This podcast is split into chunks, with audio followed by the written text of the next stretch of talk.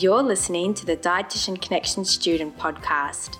This podcast gives you a range of tips and tools to kickstart your career in dietetics.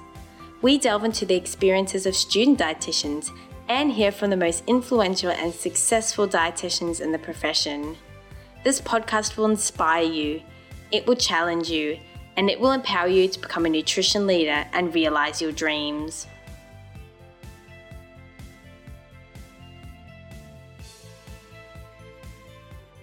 Hello to all of our listeners. Welcome to another great episode of the Dietitian Connection Student Podcast. I'm your host, Kate Agnew, and I'm a student dietitian at the University of Queensland. So today we've asked Rachel Ben David to come on the show. So Rachel is a fourth year nutrition and dietetics student at Monash University in Melbourne, Australia. She's the founder and director of a student run not for profit organisation called the Nutrition Press and within this role, Rachel manages a team of almost 25 volunteers and oversees all activities at the Nutrition Press, including events, articles, and social media. Welcome to the show, Rachel. Thank you so much for joining us. Oh, thank you for having me. First of all, I'm thrilled to have you on the show. It seems like you're incredibly passionate about sharing your nutrition knowledge with the student dietitian community and, in addition, enhancing your own knowledge.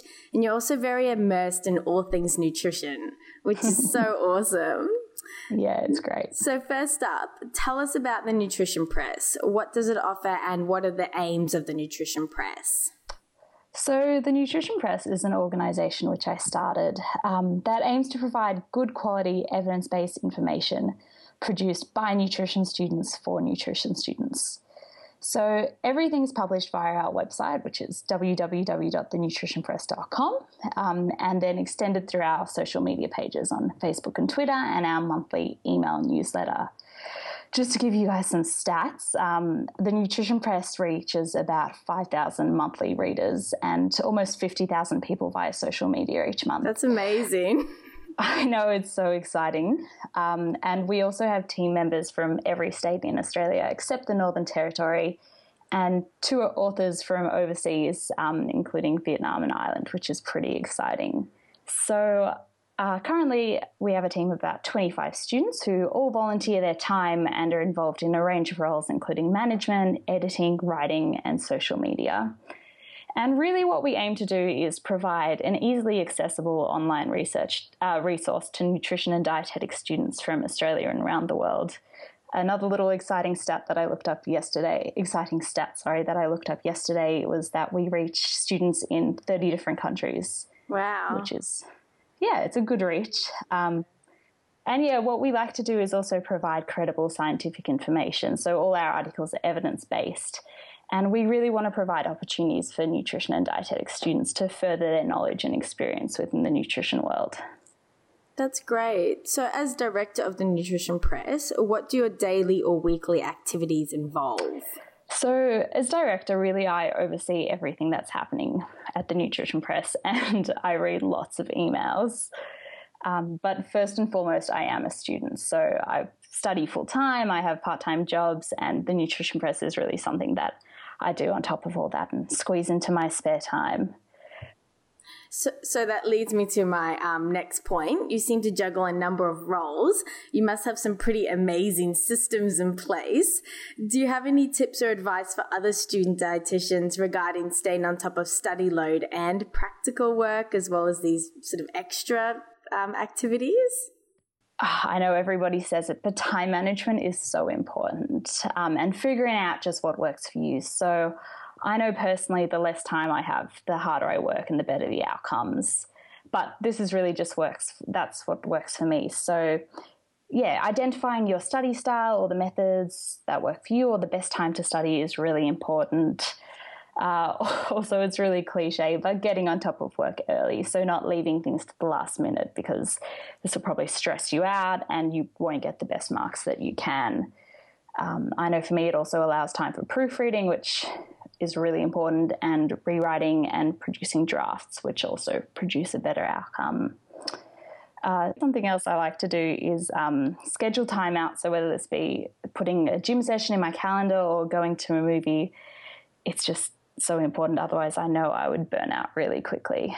Thanks so much, Rachel. That's really awesome. And it's good to hear it coming from other student dietitians and those who are inspirational and also involved in a fair bit of work because um, I have heard that previously, but it's really awesome to hear that it's working for you. I think we can all learn from you. Thanks. So, uh, tell us about your various volunteer roles that you've held. Um, for example, Nutrition Australia, the Kitchen Garden Project. And do you think this has or will assist you with your future career? I think it's really important to volunteer as it gives you insights into different aspects of the pre- of the profession. But I think it's so important to make sure that you're having fun and getting something out of it.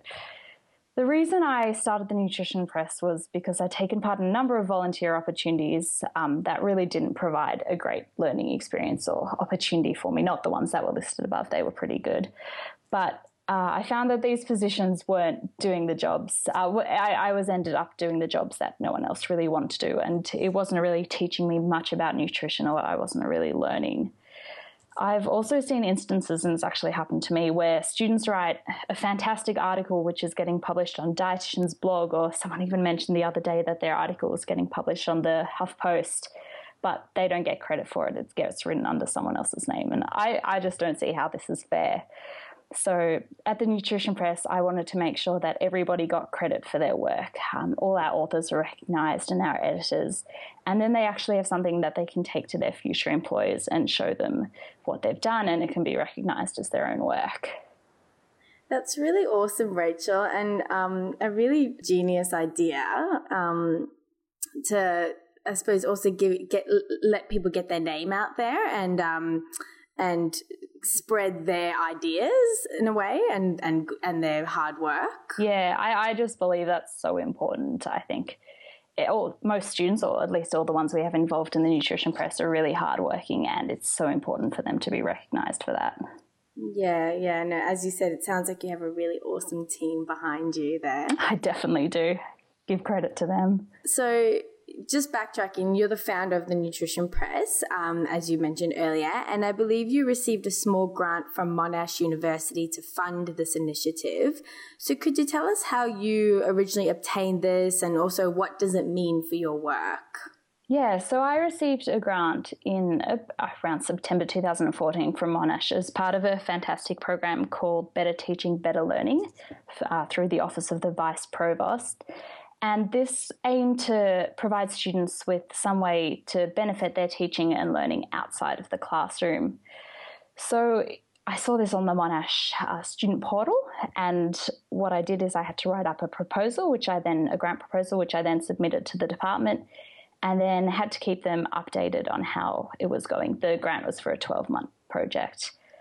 Um, as part of this, I had to I got a budget which I had to stick to, and this allowed me to get the nutrition press off the ground uh, in terms of costs. So in terms of our web hosting and our web design, um, our setup, and other things like equipment. So the camera we use for our food photography, and it's been fantastic because that money has really allowed us to succeed and um, has benefited us over the last year and a half it was also great because it got me recognized um, at both a university and department level. So I think after I told the department, everybody knew my name, which was great. Um, but it was also the Nutrition Press has been such a fantastic learning experience. And without this grant, um, it probably wouldn't have happened to the extent that it has. Yeah. Um, so what tips or advice do you have for other student dietitians who want to get more involved in extra activities or start something up like what you've done? I would say go for it. There are so many benefits of doing activities outside of the classroom, whether they be nutrition related or not. So, if you're at uni, go join a few clubs and societies, make some new friends, make some new network, get involved in opportunities that you wouldn't have otherwise, or leadership opportunities. There are so many things out there for you to do. And if it's something that you're interested in, I would definitely say put up your hand and do it. Volunteering is also another way that I think is great to get involved in the community. I think, though, it is important to choose your volunteer opportunities wisely and make sure you know your rights as a volunteer. It's also important, three things that I like to think about when I'm considering a volunteer opportunity is making sure I'm either going to have fun, I'm going to learn something or do something that benefits the community, or I'm gaining uh, relevant experience to the profession. I don't like to do things just for the sake of doing it. Um, if your heart's not in it, then you probably won't be having a good time and you probably won't be working at your best. I also think it's really important to not do something if it doesn't feel right. So if you feel like you're being exploited or doing something that you should be being paid to do or doing something that someone else is, else is getting paid for and you're doing all the work or it's having no benefits to you as a student in terms of learning or mentoring, then it's probably not worth it. But use your judgment, think about it, and see what you think is right uh, something else I like to encourage people to do is start a blog or get online or get a Facebook page, one of those kind of things. I mean, there are so many fantastic nutrition blogs out there, and of course, so many ones that aren't very good. Um, but I think all students have the right to express their opinions and put information out there that they know as nutrition and dietetic students is credible and is right. It's not some pseudoscience mumbo jumbo. But it is a lot of work, so make sure before you get online you do consider what's going to be involved. I mean, for the Nutrition Press, we planned for six months before we started the website. Wow, okay. So, yeah. yeah, there's a lot of work that goes into it behind the scenes, and make sure you know what you want to post and your aims and who your target audience is going to be, and make sure you're going to post consistently. It's not going to be a kind of sporadic thing. Um, or if you are interested in getting involved in more opportunities, there's a fantastic website called the Nutrition Press. um, we're always looking for new team members and new people to join the team. So if you're interested, shoot me an article, uh, sh- shoot me an email with a copy of your resume and a sample article, or apply during our application periods, and we'd love to hear from you. Excellent. So, do you guys usually advertise when those application periods are on? We do. We advertise that through our social media and uh, in newsletter and also on our website. Uh, we just had an application period that closed uh, yesterday, so at the end of February, and we try to keep our applications periods regular, whether in February and August. Awesome. Thanks, Rachel. And to be honest, when I first saw the Nutrition Press, I actually thought that it was a website started by a business. And then I realized it was students running it. And I was thinking, whoa.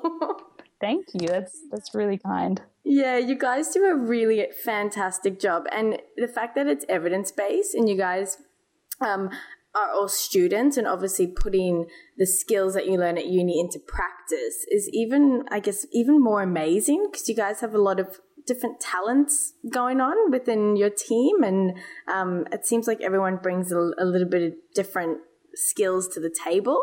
Yeah, I mean, we have such an amazing and diverse group of people in the team as the Nutrition Press. Um, I mean, everybody's a student, but we have a range of students who are second year of their degree and 19 years old to uh, older people who have kids on, or who have kids who have grown up and moved out of home. And everybody just brings a new perspective, which I think is really interesting and yeah. is great for our articles. Excellent. So um, I'm itching to hear about what your future career aspirations are. So, I mean, in the final year of my degree, I think, like most students, I would love to get any job at this stage. Um, but I think from what I've learned over the past few years, I'd love to work in a hands on environment where I get to work directly with people or patients or clients. Uh, something really hands on. I do have a bit of an interest in pediatrics and nutrition education, and I think these could be areas that I would like to work in down the track.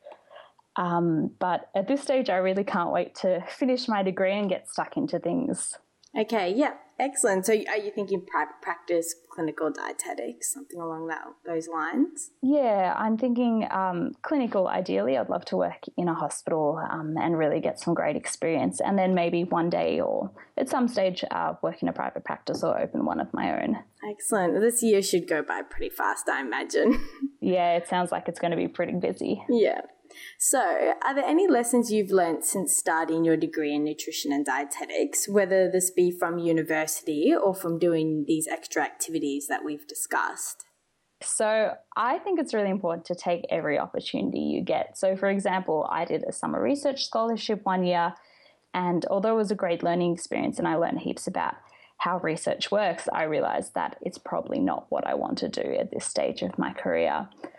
I think adding on to this, it's also important to go out on a limb a little bit. I did this with the Nutrition Press. I mean, I had no experience in websites or writing online, and so far it's turned out really well for me. Uh, again, with the Nutrition Press, as I said, I had no idea how to do things. I had no idea how to run a team or build a website, and I've just learned as I've gone. Um, I have had some fantastic people who've helped me out the way and provided great advice. And I think it's important to go out and seek these people or even go to Google, who always has the answers to all my questions. Mm-hmm. And just don't be afraid to ask. And these are people who you can learn from and who've had the experience and can provide great advice. Uh, as I've mentioned earlier, volunteer opportunities can be a great way to learn new things or to meet new people. But as I've said, do things that you enjoy. Uh, make the most of your time at uni. Join a club, join a sports team, meet as many people as you can. It's it's a fun period where you have four months holidays a year and you can really do lots of things. And finally, the dietetics world is a small one. I mean, it's growing, but it's still relatively small. So try and make a name for yourself, get yourself out there a little bit, but make sure that it's a good one. Uh, network or use your blog or your Facebook page as an excuse to meet people and make some new connections and meet some new friends and plug it at every opportunity you can. I mean, I'm always plugging the nutrition press, whether it be on Saturday night at someone's party or um, here in this interview, I'm always pushing it forward and trying to make it succeed. So, yeah, it's really important that you get yourself out there and have some fun. Thanks, Rachel. And it sounds like you're very passionate about the Nutrition Press, which is so awesome to see because you really do need to be passionate about it to be so, so I guess, hardworking and involved in it, I imagine. Yeah, I think that's really important with any project. If if your heart's not in it and if it's not something that you love or you're passionate about, you're probably not going to work on hard on it and it's probably not going to succeed. And it's it's just like with anything. If if you're excited about it and if you're passionate about it, you can make it work. Awesome. Look, thanks so much for joining us today, Rachel. It's been really great to hear about what happens, I guess, behind the scenes of the nutrition press. And also, really wonderful to hear about your experiences and get a few tools for our toolkit regarding what we can do to get more involved and get ourselves out there as students. And yeah, really great to have it coming from an inspirational student. So I just want to say thank you so much for being here today. Thank you so much for having me. So I've really enjoyed this interview. And for all of our listeners, we'll have the key points um, from this episode available on our show notes, as well as some additional links so you can get in touch with Rachel and also to check out the Nutrition Press. So that'll be available at dietitianconnection.com slash podcasts. Also, a big thank you to all of our listeners. I hope you enjoyed this episode, and if you did, could you please write a review for us as well as pass this podcast on to your colleagues and friends? And don't forget to subscribe to the Dietitian Connection Student Podcast so you can automatically download and listen to the new episodes as they become available. Thanks again for joining us, and we'll see you next time for another great episode of the Dietitian Connection Student Podcast.